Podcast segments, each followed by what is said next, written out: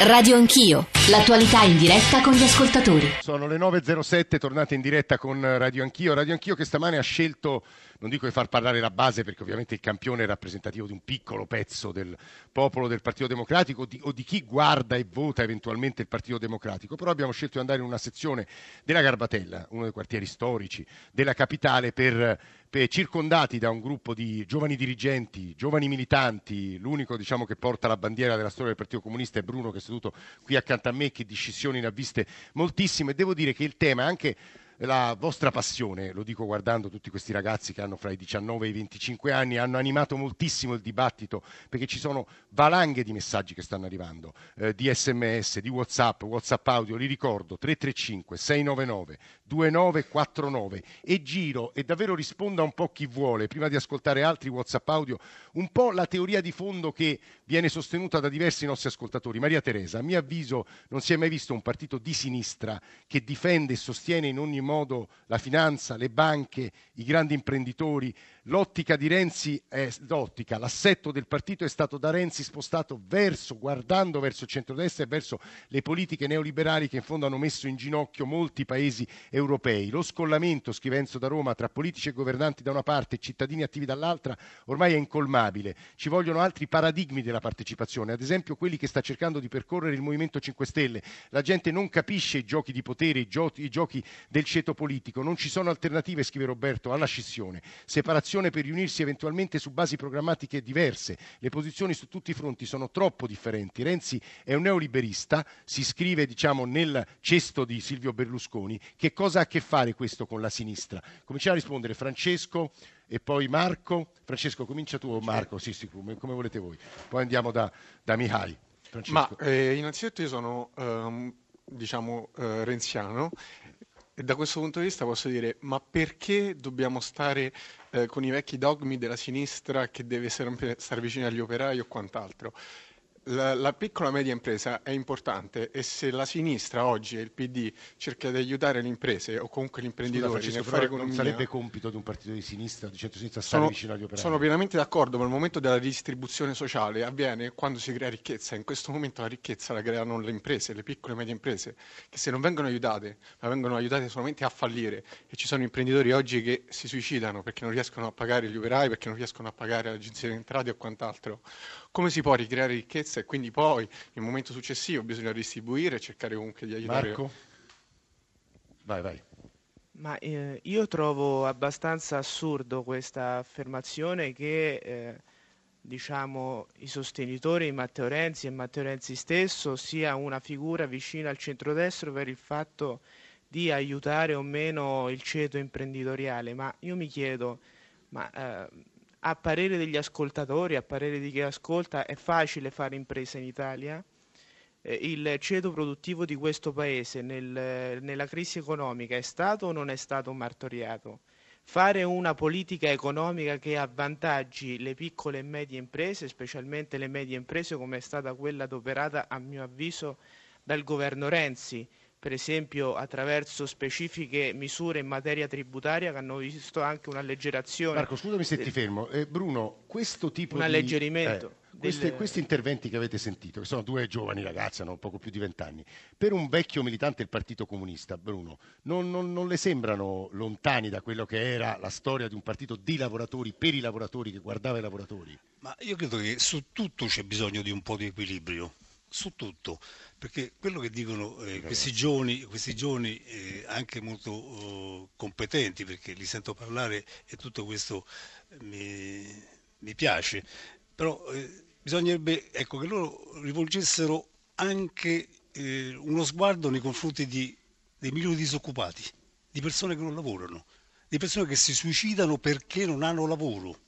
di persone che finiscono... E, e, lei si chiede, quelli chi li rappresenta? Ecco, appunto, allora apposta dicevo c'è bisogno di una sorta di eh, atteggiamento che guardi a tutto tondo, un progetto, un progetto che risponda ai problemi effettivi della società e che dia risposte non solo alle banche, non solo... Risponde eh, a quella... No, Renzi, Renzi praticamente eh, la prima cosa che ha fatto è quella di eh, ridurre i diritti dei lavoratori La prima cosa che ha fatto è quello di non dialogare con il sindacato. La prima cosa che ha fatto, dire, questo non mi pare una, uh, un atteggiamento che tenga conto della platea, del, dei problemi, delle questioni. Nonostante questo, lei però in caso di scissione non lascerebbe il partito. Mai, mai, mai perché ovviamente avrei, avrei in qualche modo fallito i miei... Eh, Combattere ma da te. I miei anni, non diciamo quanti, i miei no, anni vabbè, di comunitanza. Eh, Mihai, tra l'altro Mihai italo-rumeno, giusto? E tu sei, hai anche un incarico all'interno dei Giovani Democratici? Sì, no? sono cioè... il segretario regionale dei Giovani Democratici del Lazio. Dici no, la tua. Su tutta questa vicenda, insomma, noi abbiamo fatto una discussione abbastanza interessante stamattina. Io cito solo tre dati che secondo me sono significativi. Mm è vero che la, il partito ha avuto una virata a destra abbastanza significativa. Ah, questo lo pensi? Beh, eh, evidentemente sì. Dopodiché abbiamo anche visto che le ultime elezioni, penso alle amministrative dell'anno scorso, le regionali, il referendum stesso ci dice che però tutti quei voti che noi prendiamo verso il centrodestra, in realtà poi perdiamo da, da, a sinistra e eh, il risultato complessivo è che si, le elezioni poi si perdono. Eh, anche perché se il tema è eh, scimmiottare la destra, poi vediamo in giro per l'Europa cosa sta succedendo, cioè se, se la gente deve scegliere tra un partito di centrosinistra con un orientamento molto, centra- molto verso il centro, poi il, il, la gente sceglie la destra, quella vera. Io voglio vedere cosa succede adesso, insomma, in Francia, è interessante anche la partita che si sta aprendo in Germania, la sfida alla, alla Merkel, ma è un, è un, po' tardi, nel frattempo i populismi hanno, hanno trionfato, dopodiché ehm, era anche Ehm, sono molto d'accordo anche con le cose che diceva Bruno prima, eh, il tema del lavoro, il nostro partito in questo momento l'ha completamente trascurato, Io, in questi giorni la CGL sta, è partita con la campagna referendaria su, sul lavoro in cui ci dicono molto semplicemente che su voucher e appalti abbiamo commesso degli errori. Il nostro partito nella discussione anche congressuale affronta questo tema, dà una risposta a milioni di persone che sono in difficoltà, che vengono pagate 7,50 euro l'ora eh, con un buono per, anziché eh, avere un lavoro dignitoso e, essere riconosciuti per, per, per, i percorsi for- formativi che hanno fatto. Mihai, ti fermo, eh, procediamo in questo modo, sono le 9.14, c'è Nico Stumpo, Bersaniano di Ferro in linea che ci sta ascoltando, Whatsapp che aspettano di essere mandati in onda, Whatsapp audio e lo faremo tra pochissimo, però devo chiedere secco a Guido Staffieri, segretario Giovani Democratici della Capitale, eh, perché tornare a capire, anzitutto una domanda, sentendo le voci di chi ti ha preceduto si capisce che nel partito albergano anime veramente anche molto distanti l'una dall'altra e tenerle assieme immagino che non sia difficile, non ti chiedo tu che linea abbia, chi sia il tuo leader di riferimento, però perché il congresso prima o dopo è un fattore di rimente? Spieghiamolo agli ascoltatori, te che sei un giovane dirigente. Io penso che il congresso prima o dopo serve per dare più o meno profondità a una riflessione. Ah. Se dobbiamo farlo a breve vuol dire che è una conta su dei nomi, se invece ci prendiamo un minimo di tempo in più è una riflessione su delle idee. Questo è il punto. Tu, Questo tu è, che cosa auspichi? Io spero con tutto me stesso che aspettiamo le elezioni amministrative e dopo le elezioni amministrative maggio, si arrivi al congresso. Maggio inoltrato. Sì. WhatsApp audio e poi andiamo da Nico Stumpo. Ecco il WhatsApp audio. Renzi dichiarò che se perdeva il referendum si ritirava dalla vita politica, non che lasciava Palazzo Chigi o che si metteva da segretario, che lasciava la vita politica. Quindi, allora, che vuole fare Renzi? Si rimangia le promesse? Allora, che figura è di fronte all'elettorato italiano quella di uno che non mantiene le promesse che egli stesso fa? Buongiorno, sono Franco. Ma è possibile che al PD non si parla mai di cosa vogliono fare per il paese? Ci tocca assistere alle loro battaglie interne che tengono sotto scacco tutto il paese. Grazie. Mauro da Cesena, gli ex PC dentro il Partito Democratico dimenticano che questo partito nasce dalla fusione della tradizione comunista e della democrazia cristiana. Quindi non possono rivendicare come storia del PD solo la tradizione comunista e dire si è scostato da questa Renzi perché c'è anche quella democratico-cristiana e da quella non è che si sia poi staccato molto. La scissione sarebbe la dichiarazione di fallimento del progetto del PD. Infatti, se andate a vedere, gli scissionisti vengono tutti dalla tradizione dell'ex PC. Nico Stumpo, buongiorno e benvenuto. Non è vero, dice Giovanni, non è vero, eh, prendi il microfono. Eh, so subito da lei, Stumpo. Giovanni, che volevi dire? No, semplicemente che nel senso... Aspetti Stumpo un secondo solo, Giovanni. No, non- a parte che, come giustamente peraltro ricordava Giachetti, eh, cioè non, non è vero che è una semplice fusione di DC e PC, il PD è nato per fare qualcosa di nuovo, poi ci sono molte altre culture politiche, perché parte dei repubblicani, cristiano-sociali, radicali, verdi sono confluiti nel, nel- nel PD, quindi il PD è qualcosa di assolutamente nuovo, sarebbe errato ricondurre sempre comunque tutto quanto, non alle politiche che si fanno per il paese, ma a quello, le storie da cui, da cui tutti provengono. Insomma, Agostino, che volevi dire? Eh, no, che eh, sicuramente il PD nasce con un'impostazione nuova, ma la riflessione va fatta su qual è questa impostazione nuova. Cioè, quindi eh, se il partito è andato più a destra, eh, va rintracciato quali sono i punti fondativi del partito. Una domanda che spero sia stata sentita da Nico Stumpo, lo ricordo, è stato responsabile dell'organizzazione del Partito Democratico, segreteria Bersani, un bersaniano di ferro. Stumpo aveva sentito la mia domanda? Male, il collegamento è sofferto davvero, diciamo, per cui se, se può ripetere ma mi Sì. fa una cortesia.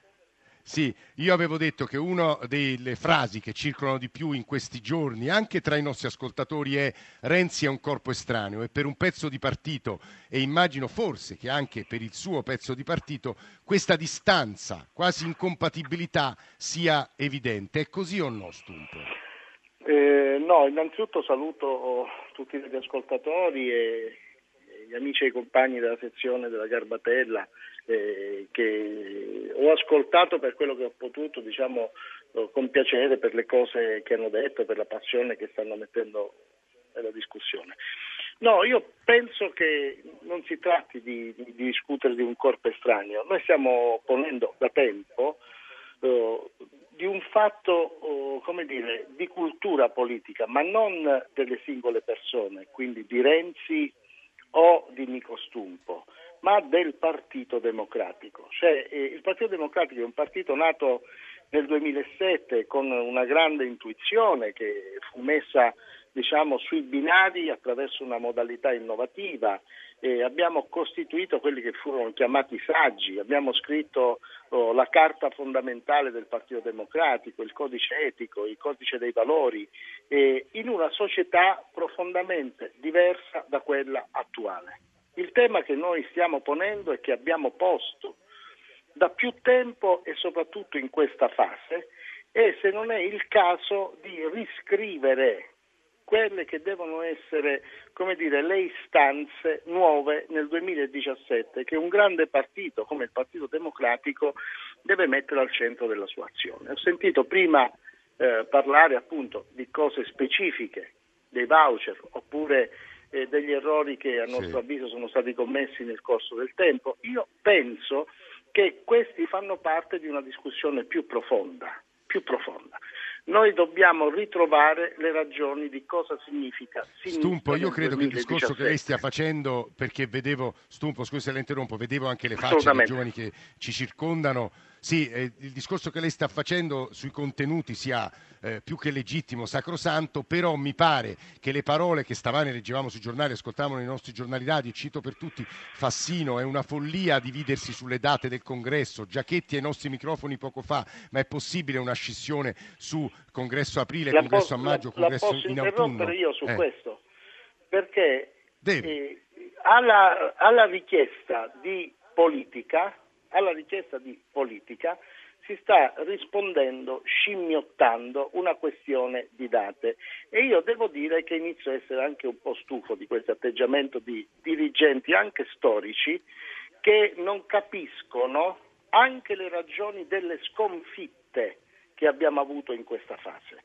Io non sono interessato a una settimana in più, una settimana in meno di congresso. Io sono d'accordo con il segretario, mi sembra, dei giovani eh, democratici di Roma, quando diceva facciamo una conferenza, una volta si chiamava una conferenza programmatica, ora vanno di moda le terminologie anglofone, chiamiamola come vogliamo, chiamiamola pasquale, non lo so, chiamiamola come vogliamo davvero Sì. fermiamoci a discutere e diamo cultura politica al Partito Democratico. Poi se io fossi il segretario del PD mi preoccuperei di non perdere Genova, mi preoccuperei di non perdere tanti comuni che vanno al voto a maggio e terrei unito il partito verso le amministrative. Fatti questi due appuntamenti, noi dobbiamo andare al congresso, perché il congresso mediamente si fa per dire chi rappresenta una linea politica verso le elezioni. Nessuno vuole Domenica ci sarete all'Assemblea, Stumpo? Ci sarete noi domenica? sabato facciamo un'assemblea in cui diremo queste cose, vogliamo che il partito discuta di queste cose. Eh, sa, noi mh, siamo stati in direzione, abbiamo posto un ordine del giorno e ci è stato detto che quell'ordine del giorno non poteva essere votato, cioè stiamo arrivando ad una concezione del partito eh, davvero sbagliata. Davvero sbagliata. Domenica io credo che noi saremo all'assemblea, è normale, ma se l'assemblea ha un atteggiamento di quello che dice, tanto a un certo punto si vota e si fa come dico io, vuol dire che questo partito e chi lo dirige in questo momento, non il partito, non gli iscritti, non i militanti, non i tanti elettori che iniziano stancamente ad essere sempre meno sicuri di continuare a votare per il Partito Democratico, ma il gruppo dirigente si assumerà una responsabilità devastante, devastante di aver trasformato un grande sta- partito democratico in una collettività in cui non si ha più, come dire, una sensazione dello stare insieme. Eh, Stumpo è stato molto chiaro. Eh, domando a eh, Guido Staffieri, il giovane segretario che l'ha ascoltata seccamente, perché la conferenza programmatica? Io immagino per molti ascoltatori sia persino un concetto arcano, ar- incomprensibile. Ah, perché è così importante? No, no, no. mi fa- Stumpo, noi la ringraziamo molto per le sue parole e idee. Sentiamo come la pensano i ragazzi qui presenti. Guido. La conferenza programmatica serve perché diciamo due idee diverse di partito e di chi si vuole rappresentare e di chi soprattutto diciamo eh, si vuole appunto rappresentare nelle istituzioni possa diciamo avere la meglio su un dibattito sterile sui nomi. Ma non può avvenire direttamente al congresso questa cosa. La qui. conferenza programmatica secondo me prepara un congresso o ancora meglio, il congresso può essere anche una conferenza programmatica a tutti gli effetti perché si presentano delle tesi, però sbaglia Giachetti quando dice che poi le tesi sono l'impianto con cui spesso, cioè sono l'impianto con cui diciamo si porta il partito, si fa un programma per il partito, perché poi le tesi di Renzi, io garantisco, diciamo, le ho lette ultimamente, non sono state rispecchiate in questi due anni che ha fatto il segretario nella maniera più assoluta, ma come non sono state rispettate quelle di Bersani, e io un po' provocatoriamente, se ancora Stumpo ci ascolta, io sono d'accordo che se da- dalle sconfitte bisogna imparare, ma nel, du- nel 2013 è stato sconfitta un- una classe dirigente e quindi c'è stato, diciamo, sta- c'è stato un congresso che ci ha chiesto di cambiare diciamo, rotta e a volte sembra che quella classe dirigente di cui Stumpo è un autorevole rappresentante invece voglia solo ricordare le sconfitte, le ultime sconfitte che abbiamo avuto come Partito Democratico. Devo dire che stanno arrivando un centinaio di WhatsApp audio, noi proveremo a montarli la nostra regia e farveli ascoltare in apertura di terza parte, però volevo domandare a Cristian, eh, diversi ascoltatori, anzi girargli quello che diversi ascoltatori vi chiedono, perché entrano le categorie di destra, sinistra, centrodestra, centrosinistra, economia neoliberale, economia keynesiana, tutte categorie che molti ascoltatori contestano, soprattutto qualche ascoltatore elettore del Movimento 5 Stelle. Cristian, destra e sinistra, per te che significano? Allora, la destra e la sinistra storicamente eh, rapp- Domanda difficilissima. domanda molto Eh, difficile, eh. chiaramente rappresentano a grandissime linee la conservazione la destra e il progresso la sinistra. Se noi eh, veramente semplificando In estrema sintesi, le- eh. in estrema sintesi, c'è da dire che all'interno di questo paradigma ci sono diverse declinazioni. A sinistra c'è una declinazione più centrista, neoliberale, che ha dominato gli Ma ultimi tu che studi scienze politiche? Sì. Eh, sì, sì, vai, vai. che ha, Eh, che ha declinato eh, gli ultimi vent'anni, che è stata diciamo la teoria bleriana, quindi il neoliberismo, La cosiddetta terza via. la, la cosiddetta così. terza via che ha dominato diciamo la scena politica del progressismo. Adesso questa scena, questo paradigma è stato chiaramente declinato in una flessione differente perché il neoliberismo all'inglese è stato bocciato in varie consultazioni, dalle elezioni inglesi che hanno definito la vittoria di Cameron a quelle americane che hanno eh, portato alla vittoria di Trump. Sta cambiando tutto, lo diceva anche Walter Veltroni ieri in una lunga intervista a Corriere della Sera. Miaia, è un minuto, che volevi dire? Semplice, senza scendere nelle alte teorie politiche. Eh. Sei di destra se sei, con i eh, se sei per l'impresa, sei di sinistra se sei con i lavoratori. se- tuoi È due tutto colleghi molto semplice. hanno difeso sostanzialmente solo le ragioni dell'impresa, ora non voglio forzare Sì, il ma vostro il, il punto è qual è il tuo- la tua posizione davanti alle ingiustizie. Non perché nessuno vuole né criminalizzare le imprese, né massimo rispetto per chiunque. Dopodiché, Guarda nelle disuguaglianze Trump, tu con chi Trump è percepito da molti lavoratori americani come il difensore delle ingiustizie. E adesso lo vedremo. Per ora mi sembra che la prima cosa che ha fatto è stato bloccare i migranti che pure lavorano in America e fanno un lavoro egregio perché è gente Perché altamente pensi che Le formata. Pen e Salvini non siano vicini a quelle stanze?